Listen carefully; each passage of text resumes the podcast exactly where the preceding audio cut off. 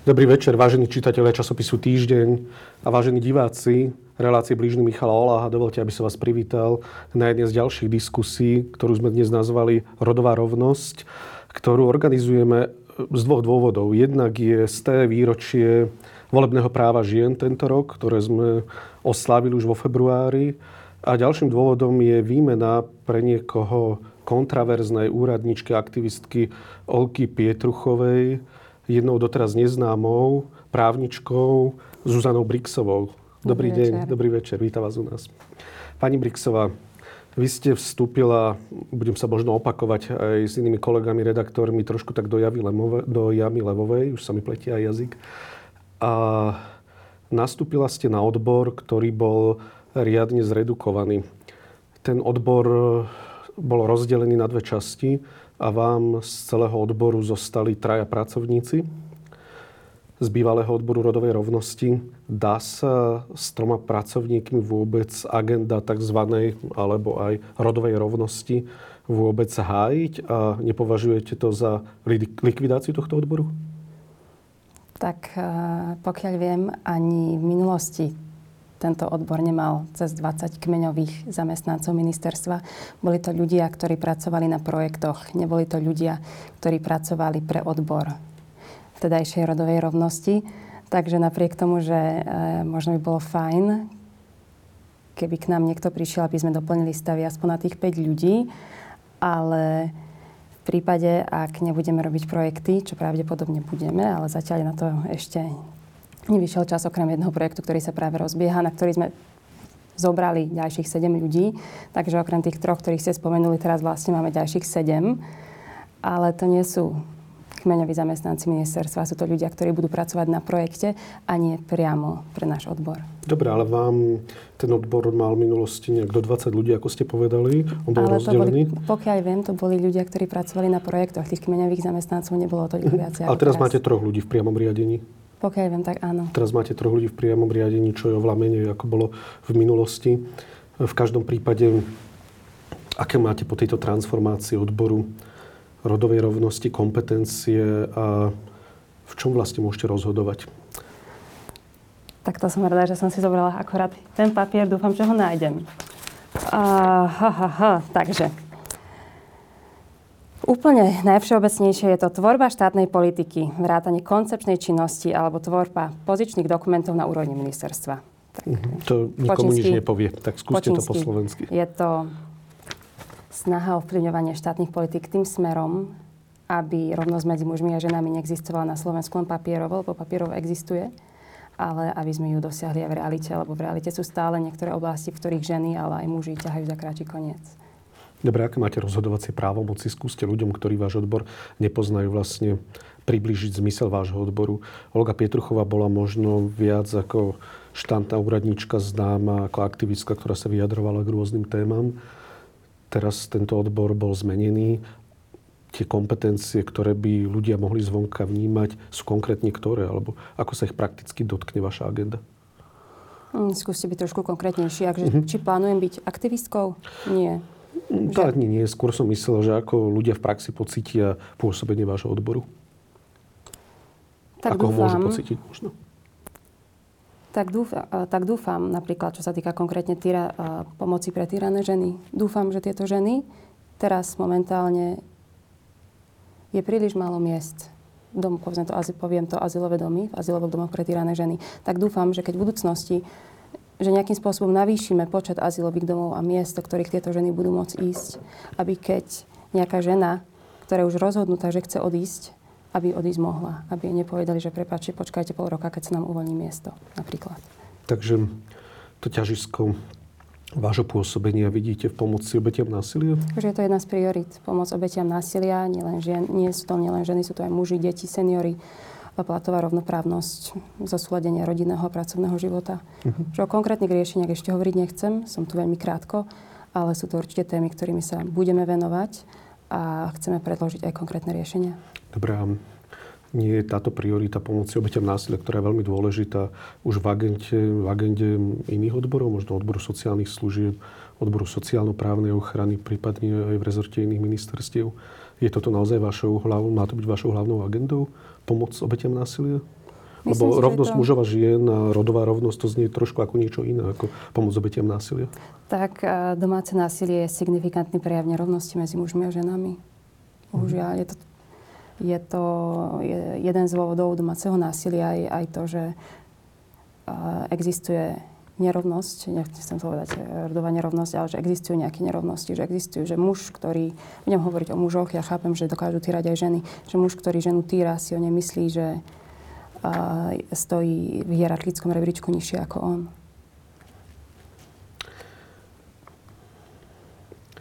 Minister Krajniak nazval v niektorých vašich v niektorých vyhláseniach vašu predchodkyňu za morálne nespôsobilú pre výkon svojej funkcie.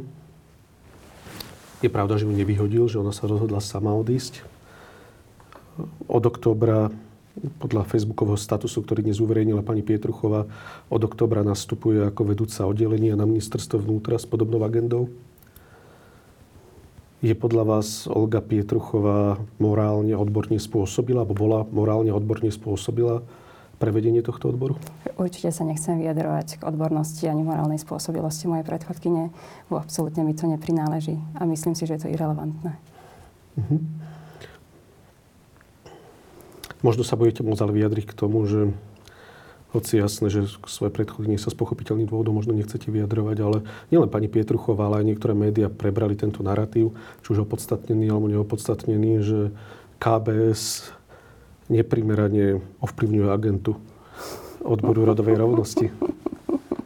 Myslíte tú predloženú ruku Ríma? Áno, áno, nie, nie, nie, teraz nemyslím, zachytila som. Teraz nemyslím na vás, že ste pracovala 10 mesiacov pre KBS, to nepovažujem za dôležité, dokonca to považujem do istej miery za diskriminačné, že vám to stále vyhadzujú na oči alebo za nefér. Človek môže mať rôzne zamestnania, to neznamená, že je na nich naviazaný popočnou šnúrou, ale chcem sa vás skôr spýtať úplne bez ohľadu na vaše predošlé pôsobenie. Či vnímate vplyv katolickej cirkvi na správu štátu ako neprimeraný? Či ste či niečo takéto v tejto oblasti rovnosti mužov a žien alebo oblasti rodovej rovnosti ste doteraz vnímala alebo vnímate v súčasnosti? Nie, vôbec nie. Ani úprimne ani neviem, ako by som vám na túto otázku mala odpovedať. Ak KBS pošla nejaké pripomienky, tak sa ku KBS a jej pripomienkam bude prisúvať ako ku všetkým subjektom, ktoré pripomienky pošlu. Nebudeme sa pozerať na to, kto pripomienky posielal, či je to KBS alebo iná organizácia. Budeme sa pozerať na obsah pripomienok a či sú vecne správne. Na základe toho budeme hodnotiť pripomienky a či KBS nejakým spôsobom alebo katolická církev nejakým spôsobom ovláda štát. Nie ovláda, či zasahuje neprimerane do správy nie, štátu. Ja si myslím, že to je konšpirácia. Uh-huh. Osobný názor. Mm, bolo to v diskusiách či už s Braňom Dobšinským alebo aj s inými redaktormi sa, sa objavili práve takéto tézy, tak preto sa vás pýtam na váš názor, že či eh, je tá hrozba o ktorej hovoria aj mnohí novinári alebo aj niektorí politici. Rozmýšľam, ako by sa to prejavovalo, prepáčte, že som vám skočila do reči. Ako by sa ako by sa to, že katolícka církev nejakým spôsobom ťahá nitky v štátnej správe, ako by... Ako... Rozmýšľam aj ja. No napríklad mm, Olgo Pietruchov bolo naznačené, že mm, napríklad z ministra boli retroaktívne zapracovávané niektoré pripomienky kbs do niektorých dokumentov a do niektorých materiálov na jeho príkaz neviem, či je to pravda alebo nie, ale Tiež toto by neviem, mohol byť jeden z tých spôsobov, Tiež sa k tomu neviem postaviť, či je to pravda alebo nie je pravda, ale ak boli zapracovávané len z toho dôvodu, že ich poslala KBS, to považujem za chybu. Alebo ak boli zapracované preto, že ich minister považoval za vecne správne a boli vecne správne, tak potom by som v tom nevidela nejaký problém. Váš... Ja viem, že ste v úrade ste koľko? Siedmy deň. Siedmy deň váš nástup vôbec na ministerstvo boli sprevádzané niektorými politikmi aj novinármi emócie typu, že, sa, že ste ultrakonzervatívka, ktorá je predlženou rukou Ríma, to ste vypovedala sama pred chvíľou. A že sa tým približujeme k ultrakonzervatívnej politike Polska a Maďarska. Považujem za tieto vyjadrenia trochu za, alebo aj trochu viac za prehnané. Napriek tomu ste sa stali verejne činnou osobou, napriek tomu, že ste štátna úradníčka a určite budete pod reflektormi médií. Prečo takéto vášne vyvolalo vaše menovanie? S čím si to spájate? Hmm. Myslím si, že na Slovensku je spoločnosť silno rozdelená. Minimálne sa exist, minimálne si u nás sa sna- ako by som to povedala, možno si myslíme, že naozaj existuje nejaký veľmi silný konzervatívny tábor a nejaký veľmi silný liberálno-socialistický tábor. A, a navzájom sa sami seba trošku bojíme, lebo nevieme sa, nevieme sa k sebe priblížiť, alebo nevieme, si sa, nevieme sa predstaviť, že by sme si vedeli sadnúť za spoločný stôl. A konferencia biskupov Slovenska, žena, ktorá pracovala pre konferenciu biskupov Slovenska, ja si predstavím, že keby som bola na mieste obyčajného človeka a prečítam si, že na moju pozíciu ide nejaká žena, ktorá pracovala povedzme pre Ilgu niekoľko rokov, tiež mám asi predsudky. Takže, pre Ilgu? Ilga. Skúste to vysvetliť, čo to je. Medzinárodná International Lesbian and Gay Association. Medzi, medzinárodná uh, International Lesbian and Gay Association. Okay. Takže bohužiaľ neviem slovenský ekvivalent, mrzí ma to. A asi by som mala tiež predsudky, takže ja to chápem, že ľudia sa trochu boja, či im to chcem doniesť, či, či im to chcem doviesť. Nevedia presne, aké kompetencie má môj úrad, nerozumejú tomu, možno je, boja sa, že či naozaj nedem nejakým spôsobom zavádzať temný stredovek, naozaj, či nechcem brať práva, práva ženám. Kto vie, tak ja ich predsudky trošku chápem. Je, moj, mala by som, je, je to teraz jelpička na mojej strane, by som ukázala, že sa milia. Vy ste konzervatívka, alebo považujete sa za konzervatívku? Asi by som sa neškatulkovala. Dobre, tak sa vás opýtam inak. V čom vidíte najväčší rozdiel, alebo najzásadnejší rozdiel medzi konzervativizmom a liberalizmom? V slovenských podmienkach? V slovenských podmienkach sa bavíme celý čas, jasné. Hmm. Viem, že vy máte možno taký nadhľad. Vy ste, myslím, že študovala v zahraničí právo, že a tým pádom máte možno, že európskejší pohľad na tieto témy, čo je určite prínosom, ale bavíme sa o slovenských reáliách, kde sú, uznávam, tieto pojmy pokrivené. Tak... Rozmýšľam, neviem na tú otázku veľmi ľahko odpovedať, nikdy som sa nad tým nezamýšľala. A najväčší rozdiel? Najzásadnejší rozdiel. Najzásadnejší Ale môžem rozdiel. tú otázku ešte obmedziť. Skúste Považujete sa za pravičiarku alebo lavičiarku skôr? Pravič, pravičiarka k, k sklonu, so sklonom k centrizmu. Uh-huh. To je taká obľúbená výhovorka politikov hovoriť, že som centrista, aby nedostali ranu ani správa, ani zľava. Čo znamená byť pre vás pravičiarkou? Pravičiarkou? Tak mm. vidím, verím v slobodu jednotlivca, rozhodnúť sa, a rozhodnúť sa, ako bude svoj život žiť bez minimálnymi zásahmi štátu. Lavičiari v tom neveria? Mm, neviem, pýtali ste sa na to, čo verím ja? Mm, lavičiari veľa hovoria o slobode a o osobných slobodách a práve veľmi častokrát je ten ich narratív spočíva v tom, že pravičiari chcú upierať iným ľuďom slobody. Takže v aké slobody veríte? Vy veríte napríklad v slobodu mm, osob rovnakého pohľavia na partnerstvo? Mm, ja nebudem nikomu hovoriť, akým spôsobom mám žiť, ak, akým spôsobom má žiť. Myslím si, že je to na posúdení toho konkrétneho človeka a toho, toho konkrétneho páru. Tak v žiadnom prípade ja nebudem žiadnym spôsobom nikomu hovoriť, akým spôsobom má žiť svoj život a s kým má alebo nemá žiť. To je môj osobný názor a, ani a v zásade to, neviem, ako by som to povedala. Uh, no, mm, prepáčte, zakoktala som sa. Uh, Hovoríte, že nechcete nikomu hovoriť, ako má žiť, ale vaša agenda bude ovplyvňovať, bude ovplyvňovať životy ľudí zrejme? Samozrejme, tým spôsobom, že budeme ľuďom pomáhať a budeme sa snažiť obmedziť alebo úplne nejakým spôsobom vymietiť neodôvodnenú diskrimináciu. Lebo nikto nemá byť neodôvodnene diskriminovaný bez ohľadu na jeho vek, pohlavie, sexuálnu, sexuálnu orientáciu alebo akýkoľvek iný status. Dobre, opýtam sa inak, aby sme sa nekrutili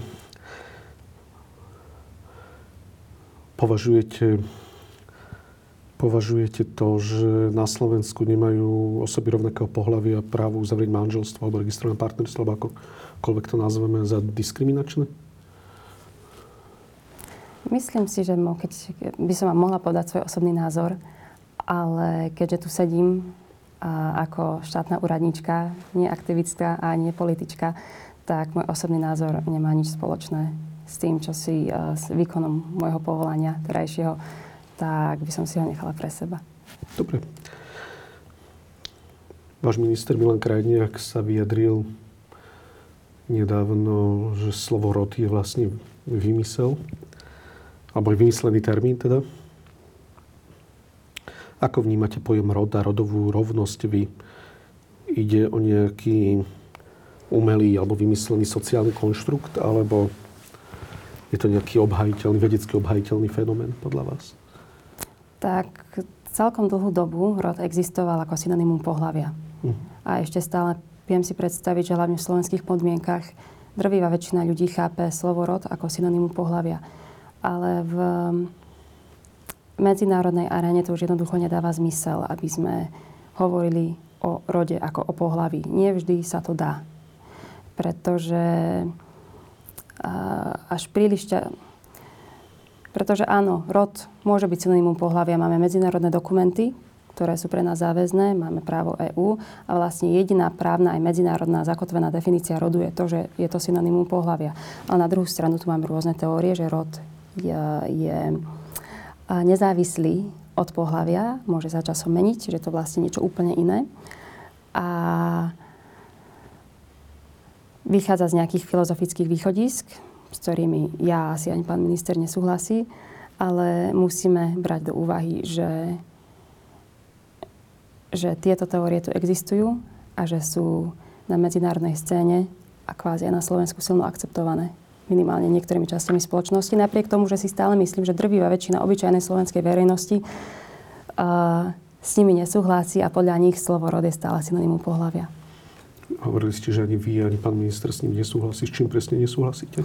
Uh, nemyslím si, že rod je Áno, chápem, že, niekto, že podľa niektorých teórií je rod nejaký sociálny konštrukt, ktorý je nezávislý od pohľavia, môže sa časom alebo vplyvom nejakých rôznych podmienok meniť. Ja si myslím, a na tomto vlastne, ani si nie, nie, že spoločenský konsenzus neexistuje, myslím si, že na tom neexistuje ani vedecký konsenzus o tom, že čo je teda ten naozajstný rod. Uh, ja verím tomu, že sme sa rodíme ako muži a ženy a že sme si rovní, ale zároveň, že nie sme rovnakí a že sme veľmi pestrí a že sme veľmi rozmanití a že to svoje mužstvo a ženstvo môžeme žiť naozaj rozličnými spôsobmi, že nás netreba škatulkovať. Ale neviem, či by som to nazývala rodom, ak niekto žije svoju ženskosť alebo svoju mužskosť iným spôsobom, ako od neho, povedzme, očakáva spoločnosť.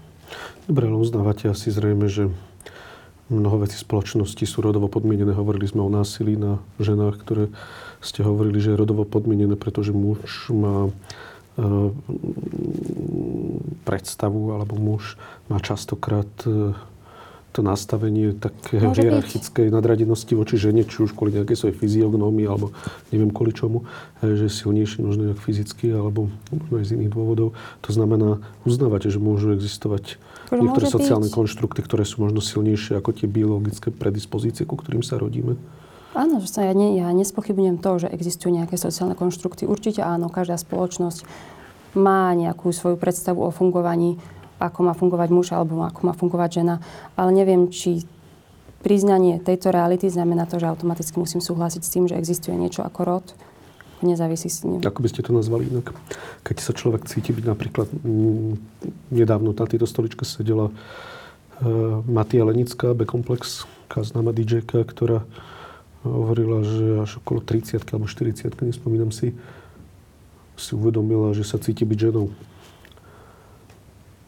A odvtedy žije svoje ženstvo, aj sa prezentuje na vonok ako žena, aj sa necháva oslovať ako žena. Dnes už, keď hovoríme možno, že o homosexuáloch, o lesbách, tak mm, to nie je možno až tak citlivá téma, ale to citlivejšou témou je možno transgender komunita. Majú oni právo alebo aké majú oni právo na seba určenie svojho pohľavia? Tak myslím si, že len pohľavia sú len dve. Muž a žena. A práve v tomto prípade áno, prichádza ten rod do hry.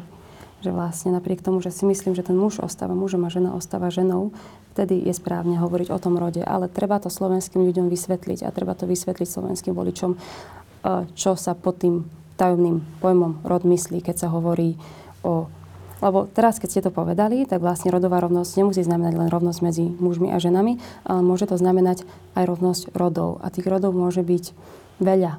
Nehovorím, že na Slovensku, ale pozrieme sa do Ameriky napríklad. Alebo stačí, keď sa pozrieme trošku ďalej na západ, nemusíme ísť rovno do Ameriky, tam je veľa extrémov.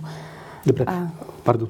Nech sa páči. Prečo vlastne vnímate pojem rod ako problematický? Alebo v čom vidíte ten možno, že esenciálny problém vôbec e, pojmu rod? V čom to mm. môže mať nejaké negatívne spoločenské nejaké konsekvencie, alebo v čom to môže byť nebezpečné? Lebo asi preto je to spochybňované, lebo to môže byť možno niečím nejaké nebezpečné, alebo rizikové, alebo ohrozujúce. Tak viem si predstaviť, že, že iba tak rozmýšľam na hlas.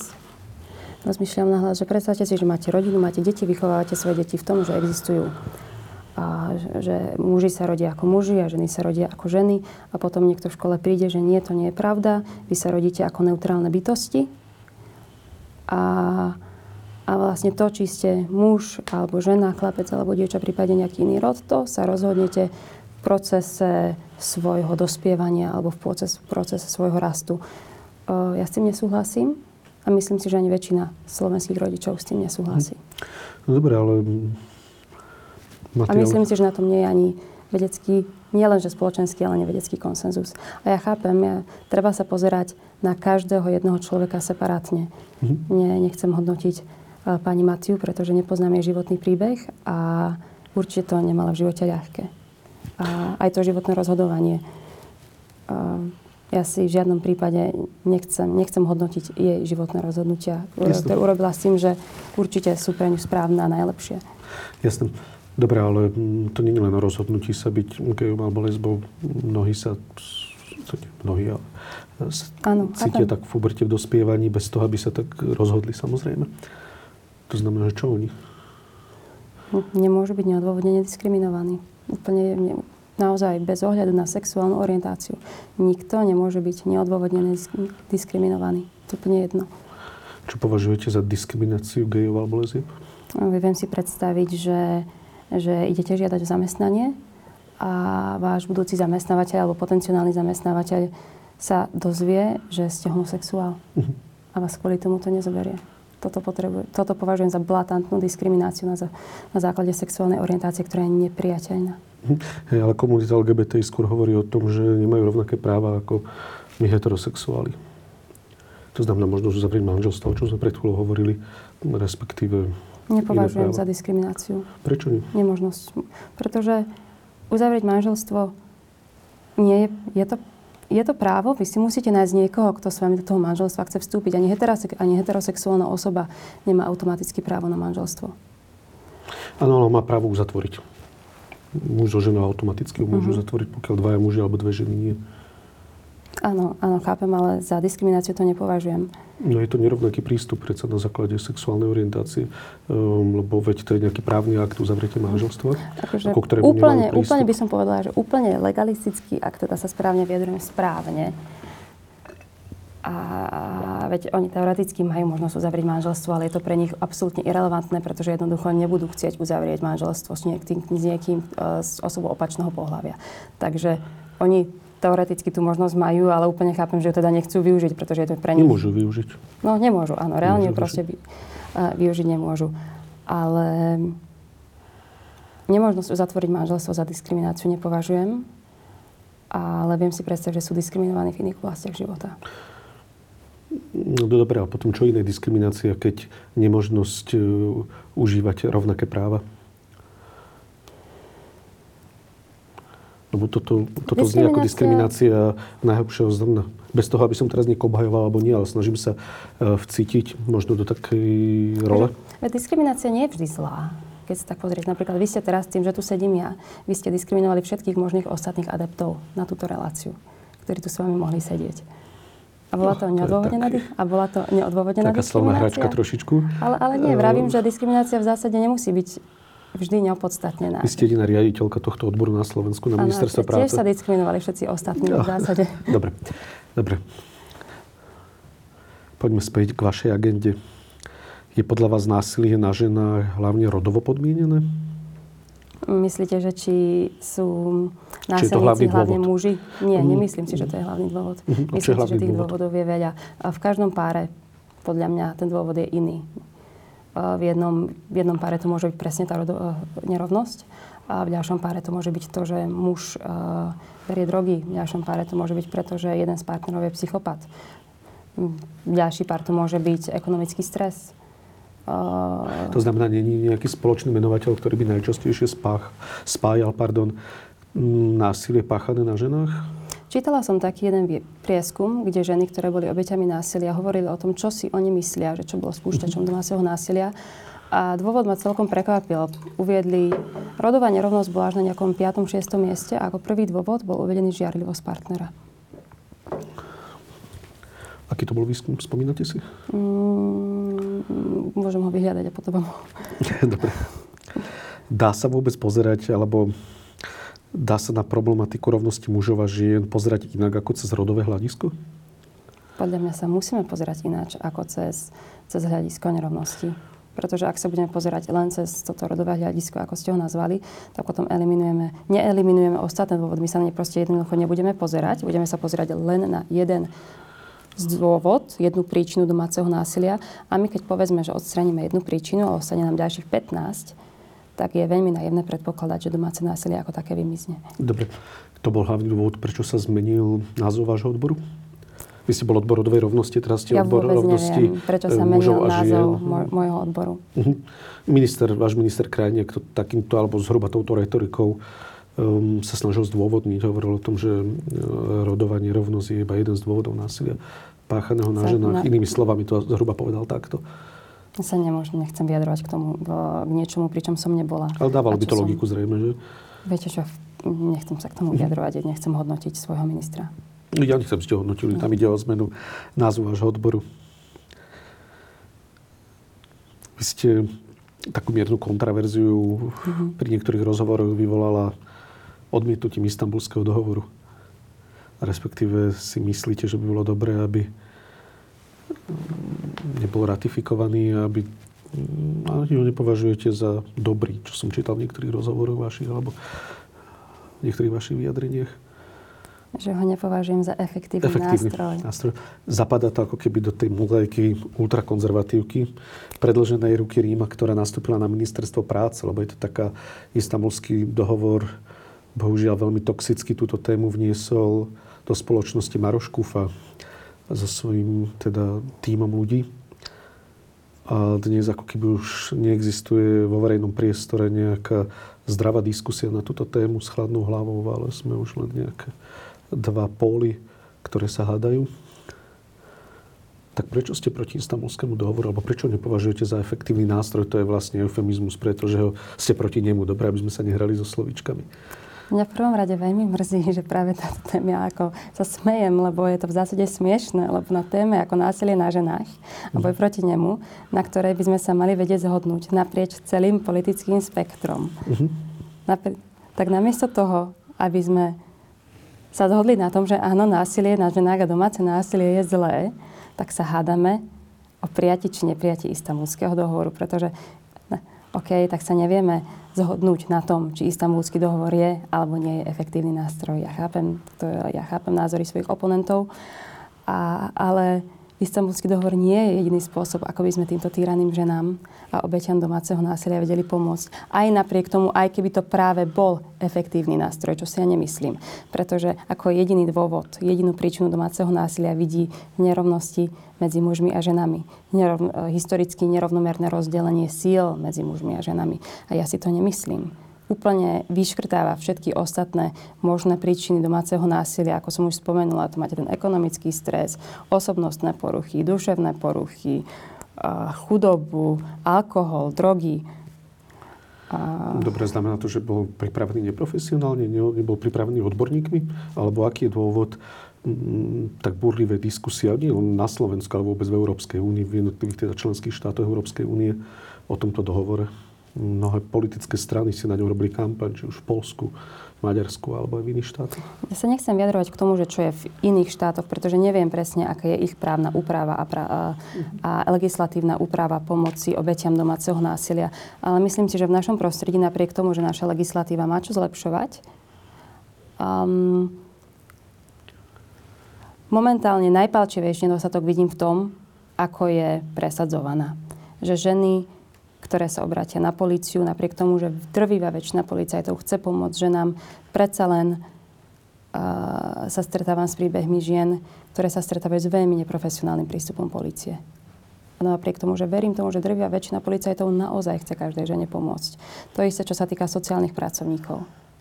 Drvia väčšina sociálnych pracovníkov chce každej jednej tyranej žene pomôcť, ale tiež počúvame príbehy, určite aj vy poznáte uh, žien, ktorým títo sociálni pracovníci nielen nepomohli, ale im dokonca dokázali aj ublížiť svojou neprofesionalitou. Tak um, nemyslím si, že naozaj, že istambulský dohovor by bol riešením na tieto systémové chyby. Myslím si, že naša legislatíva je plus minus, plus minus dostatočná, len ju musíme vedieť správne presadzovať. Dobre. Čo je také toxické v tejto legislatíve? Čo považujete v nej za, mm, keďže ona vlastne vy hovoríte, že nerieši ako keby v dostatočnom spektre domáce násilie? Ja ju nepovažujem za toxickú. Ja som skôr chcela povedať, problematické teda. že istambulský dohovor je problematický, pretože myslím si, že väčšinu ustanovení, ktoré v istambulskom dohovore máme, možno až na žeskú obriezku, už máme aj v našej slovenskej legislatíve plus istambulský dohovor tam rozpráva niečo o školení pracovníkov, policajtov, sociálnych pracovníkov, pracovníkov, ktorí pracujú s obeťami domáceho násilia, ale v zmysle toho, že domáce násilie a násilie na ženách vzniká z rodovej nerovnosti. A už teraz na Slovensku máme problém s tým, že niektorí niektorí pracovníci, niektorí ľudia, ktorí pracujú s obeťami domáceho násilia alebo s ním prichádzajú do styku, im nevedia pomôcť. A predstavte si, že by sa ešte v rámci týchto školení mali zameriavať na rodovú nerovnosť, pričom to môže byť naozaj len jedna príčina domáceho násilia. A čo ak tá žena práve v tej danej domácnosti alebo muž, ten dôvod toho domáceho násilia je úplne iný. Nikto jej nepomôže. Takže jediný problém, aby som to zhrnul, je ten, že príliš sa fokusuje iba na nie je to jediný problém, je to jeden z problémov. A myslím si, že na tomto probléme by sme, tento problém by sme vedeli uznať všetci naprieč politickým spektrom. Dobre, je to tak vážny dôvod, aby nebol tento dohovor prijatý? Ja to považujem za veľmi vážny dôvod. Keď sa pozriete na niektoré správy Grevio, Grevio je hodnotiaci, eh, hodnotiaci monitorovací orgán, ktorý istambulský dohovor zavádza, o dokonca vyčíta niektorým štátom, ktorí už prijali istambulský dohovor, že príčinu domáceho násilia vidia v niečom inom, ako v nerovnosti medzi mužmi a ženami. Tak ja to považujem za veľmi škodlivé. A áno, mne, pre mňa je to dostatočný dôvod, aby sme istambulský dohovor odmietli ako taký. Dobre. Inšalách, jak hovoria moslimovia, alebo ak Boh dá, jak hovoríme kresťania možno. Budete tam 4 roky, alebo aj dlhšie. Možno. Alebo kratšie. Alebo kratšie, áno. Dobre. Ktoré stratégie chcete presadzovať, alebo ktoré opatrenia považujete za efektívnejšie ako istambulský dohovor na to, aby sa znižovala nerovnosť medzi mužmi a ženami. Pokiaľ hovoríte, že istambulský dohovor nie, tak teraz vlastne bude vašou agendou predkladať alebo pripravovať možno, pripomienkovať zákony. Keď hovoríte teda o istambulskom dohovore, myslíte teraz domáce násilie a násilie na ženách? Áno, áno. To znamená, ktoré stratégie alebo ktoré opatrenia chcete presadzovať počas tých 4 rokov napríklad? Tak 4 roky sú hrozne dlhá doba. Áno, áno ale máte nejakú víziu, zrejme, už ste tam týždeň. Áno, už som tam týždeň. Áno, ale tak už ste skôr vedela, že tam nastúpite. To znamená, že ako máte víziu, ktoré opatrenia, teda jednoduchšie sa opýtam, považujete za najefektívnejšie pri znižovaní um, násilia páchanom na ženách alebo pri znižovaní nerovnosti medzi mužom a ženami? Nechcem ženami. hovoriť o konkrétnych riešeniach stále, lebo predsa len som tam týždeň ale sú dve veci, ktoré teda určite viem a mám ich, chcela by som ich to je aspoň jedna z malá vecí, ktorú by som chcela dokázať počas tohto svojho pôsobenia na úrade. A to je systémové financovanie a bezpečných ženských domov a i zvýšenie ich počtu, aby sa tie ženy, keď budú teda už budú rozhodnuté, aby mali kam ísť. To je vlastne jeden z takých mojich malých cieľov, čo by som určite chcela dosiahnuť. Samozrejme potom fungovanie, fungovanie bezpečnej linky. Táto linka funguje v rámci svojich možností najlepšie, ako môže. Ale bola by som rada, keby tam okrem pani psychologičiek bol vždy aj nejaký právnik, právnička. Pretože často žena nepotrebuje len psychologickú pomoc, ale potrebuje právnu pomoc a to im samozrejme pani psychologička nevie poskytnúť. Aj sociálnu možno idú. Áno, áno, áno. Tak mm, vzdelávanie, osveta. Je toľko mýtov, ktorým je domáce násilie opradené v bežnej spoločnosti. To je žena si za to môže sama, žena si vyberá muža násilníka, muž si vyberá dominantnú ženu, muži nie sú týraní, pretože, pretože jednoducho len muži týrajú ženy, ženy, um, ženy sú vždy obete. Napríklad, to je podľa mňa tiež jeden mýtus, s ktorými sme sa počas minulých rokov borili, že ženy sú len obete, pričom to nie je pravda. Aj, aj ženy sú manipulátorky a tyránky len týrajú trošku iným spôsobom. Obeťami sú aj muži, obeťami sú aj deti, seniory. Na to všetko sa musíme zamerať. Keď sa na to nezameriame, tak uh, tie naše riešenia budú veľmi ploché. Mm-hmm. Ak to budú vôbec riešenia. Áno. Celá aj tá téma, o ktorej hovorím, mám pocit z vašej strany, je práve vedená práve touto retorikou, že nechcete túto tému riešiť plochom a z toho, čo hovoríte, sa mi zdá, že považujete doterajšie riešenia, nemusíte sa k tomu vyjadrovať, doterajšie riešenie za príliš ploché alebo príliš jednostranné a vašou ambíciou je pozrieť sa na rovnosť mužov a žien trošku širšie. Aspoň tak tomu rozumiem z toho, čo hovoríte. Čo budete, neviem, či takto sa dá otázka naformulovať, čo budete považovať za správne kritérium rovnosti muža a ženy, mužov a žien na Slovensku? Alebo podľa čoho chcete merať rovnosť mužov a žien? Podľa príjmov? Alebo čo bude pre vás to hlavné kritérium? Možno za pár rokov, keď budete vyhodnocovať svoju činnosť? To je ťažká otázka, to neviem takto z brucha odpovedať. To... Ale lebo mali by ste mať nejak nastavené kritéria. Keď si povieme, uh-huh. čo znamená nerovnosť, o tom sa dosť veľa hovorí, tak potom čo bude znamenať rovnosť. Kedy môžeme povedať, že váš odbor môžeme zrušiť, pretože už nie je potrebný, pretože už sme si muži a ženy e, rovní. Alebo je to nekonečná agenda? To neviem. A to sa možno, možno áno, možno nie. Ale asi by som minimálne v týchto prvých rokoch svojho pôsobenia nehovorila o tom, že čo je teda ideálna situácia, lebo táto ideálna situácia tu ešte dlho nebude. Najprv by som sa snažila odstraniť tie najblatantnejšie problémy, ktorými ženy čelia. To sú domáce násilie, platová nerovnosť a faktická nemožnosť si zosúľadiť rodiny a pracovný život v mnohých prípadoch. Mhm. Takže zosúladenie domáceho pracovného života, vykorenenie násilia a platová, platová, platová rovnoprávnosť to sú dôležité, ale tak asi sizifovská ambície.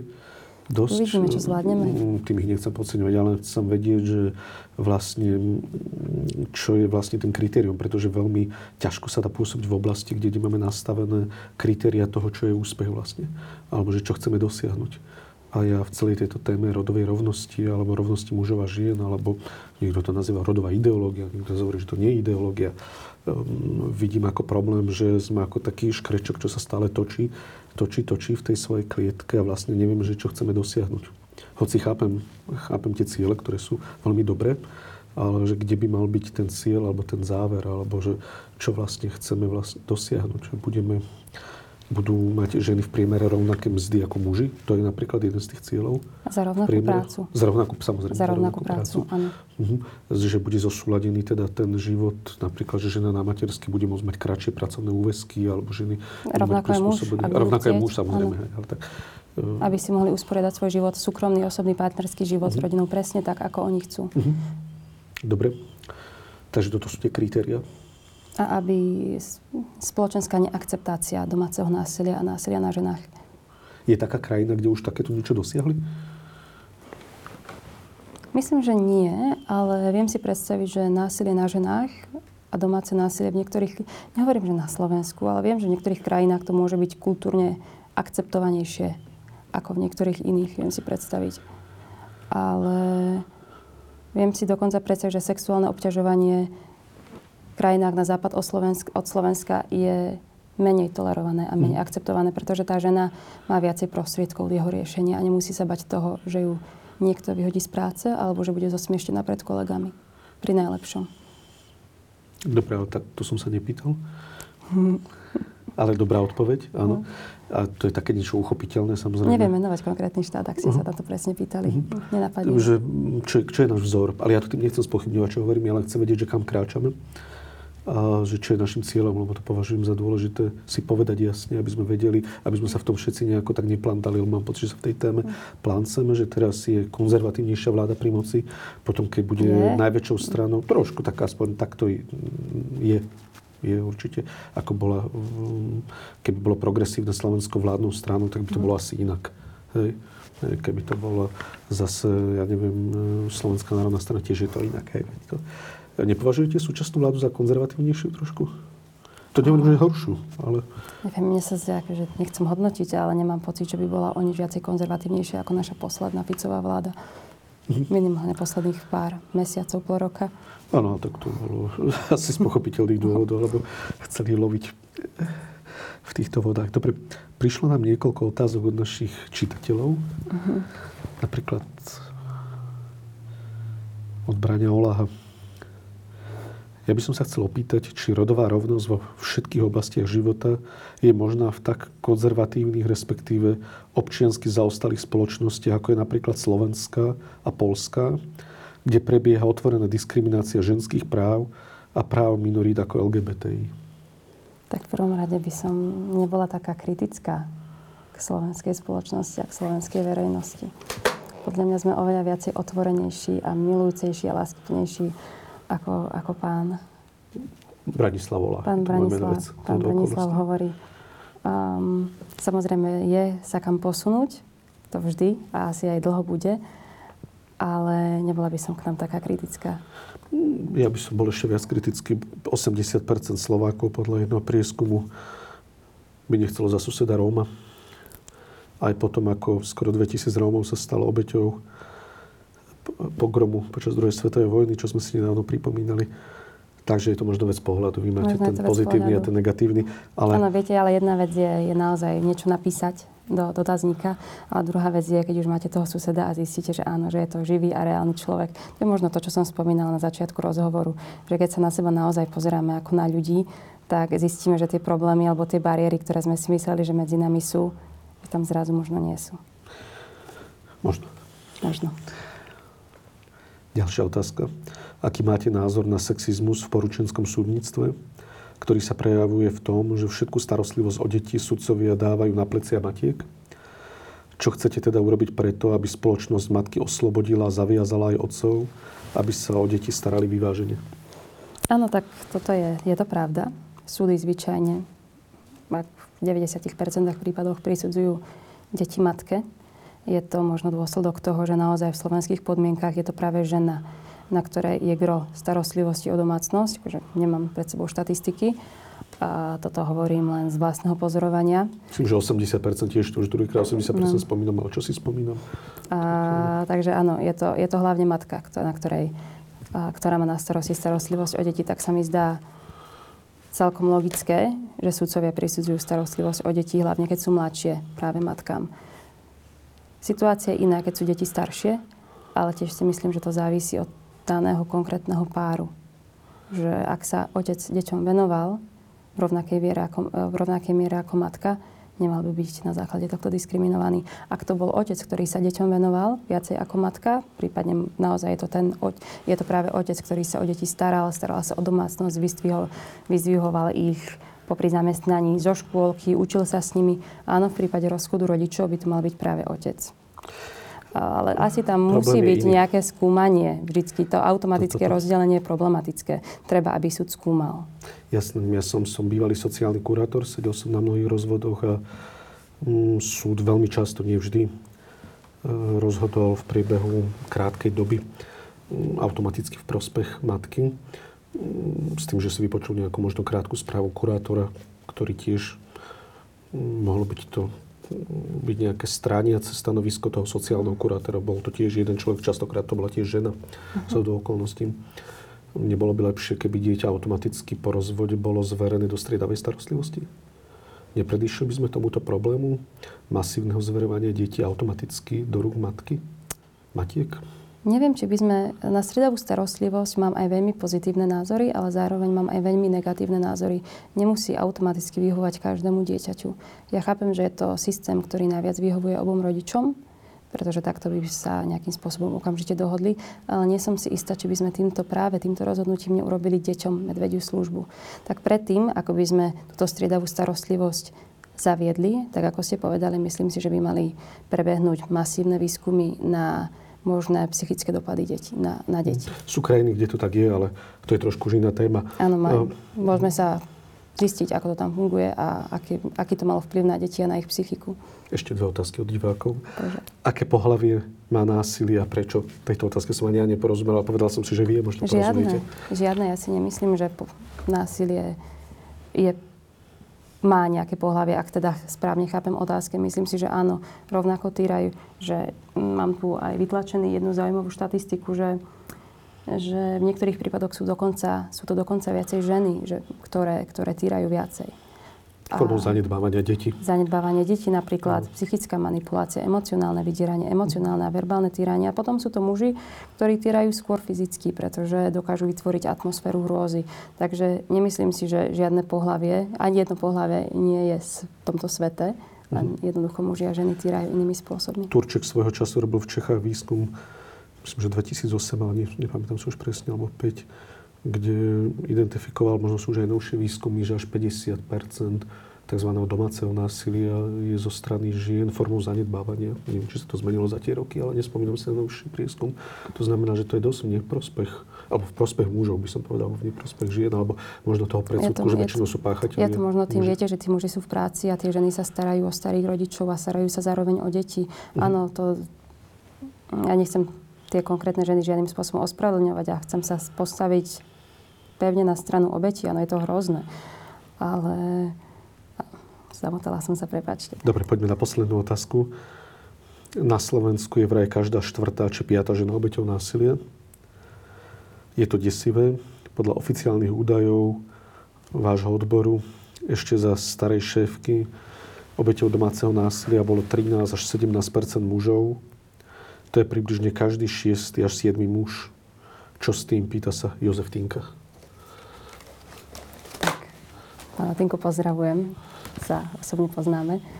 A, áno, musíme to nejakým spôsobom riešiť. Musíme sa zamerať nielen na to, že ženy sú obeťami domáceho násilia, ale že obeťami domáceho násilia sú, rovna, sú rovnako aj deti, starí ľudia, ale aj muži. Pretože nie sú to len nie sú to len heterosexuálne páry, nie sú to len homose- a sú to aj homosexuálne páry, ktoré potrebujú pomoc. Sú to aj muži, ktorí potrebujú pomoc. A keď sa zameriame len na riešenie domáceho násilia, um, teda zameriame ho na pomoc ženám, čo je chválihodné, ale vynecháme tieto ostatné veľmi zraniteľné skupiny, tak domáce násilie nevyriešime a zároveň si pripravujeme živnú pôdu na vytváranie či pokračovanie špirály domáceho násilia. Pretože ak sa niekto s domácim násilím stretol v detstve a považuje ho za normu, tak ja považujem za veľmi pravdepodobné, že to bude prenášať aj do svojho partnerského vzťahu. To, čo videl v partnerskom vzťahu svojich rodičov. Ešte jednu poslednú otázku. Chcete, budete používať slovo rod a rodová rovnosť ako odbornú terminológiu vo vašej práci? Slovo rod budem používať tam, kde ho treba používať. To je kde? No napríklad, keď hovoríme o, o, o, nejak, o, o, konštrukcie, o konštrukcie, ktorý je oddelený od pohľavia. Áno, vtedy treba používať slovo rod. A budem hovoriť o rodovej rovnosti vtedy, keď budem chcieť hovoriť o rovnosti rodov. Keď budem chcieť hovoriť o rovnosti mužov a žien, tedy použijem termín rovnosť mužov a žien. Pretože si myslím, že naozaj tá rovnosť, rodová rovnosť nemusí byť presne to isté, čo rovnosť mužov a žien. Budem si dávať pozor na to, čo hovorím, aby mi ľudia rozumeli, aby vedeli, že čo tým konkrétnym slovom myslím. A samozrejme závisí to od kontextu a písomnom prejave aj, aj na to, na ktorom materiáli práve pracujem. Čo budete považovať za úspech vo vašej práci? Trošku sa vraciam už k tej otázke, ktorú som pred chvíľou kládol. Čo budete, keď budete odozdávať možno raz váš úrad niekomu ďalšiemu, čo budete považovať za úspech, že poviem si, Zuzana Brixová, toto som dobre spravila, toto som chcela dosiahnuť? Hmm, nevidím tak ďaleko. Akože vidím teraz začiatok budúceho roka a to je financovanie ženských bezpečných domov. Potom, keď sa ma opýtate opäť niekedy v marci, tak potom pravdepodobne vidím ďalší cieľ, ale toto je môj najbližší cieľ a dúfam, že sa mi podarí splniť nejakým spôsobom zasystémovať financovanie týchto domov, aby nemuseli finančne živoriť, aby tieto pani riaditeľky, ktoré sa o tie ženy naozaj starajú, aby si nemuseli brať spotrebné úvery na svoje meno, aby si nemuseli nevyplácať výplaty, aby tieto domy fungovali. riaditeľka odboru rovnosti mužov a žien a rovnosti príležitosti Zuzana Brixová. Ďakujem, že ste prišli medzi nás. A ja ďakujem.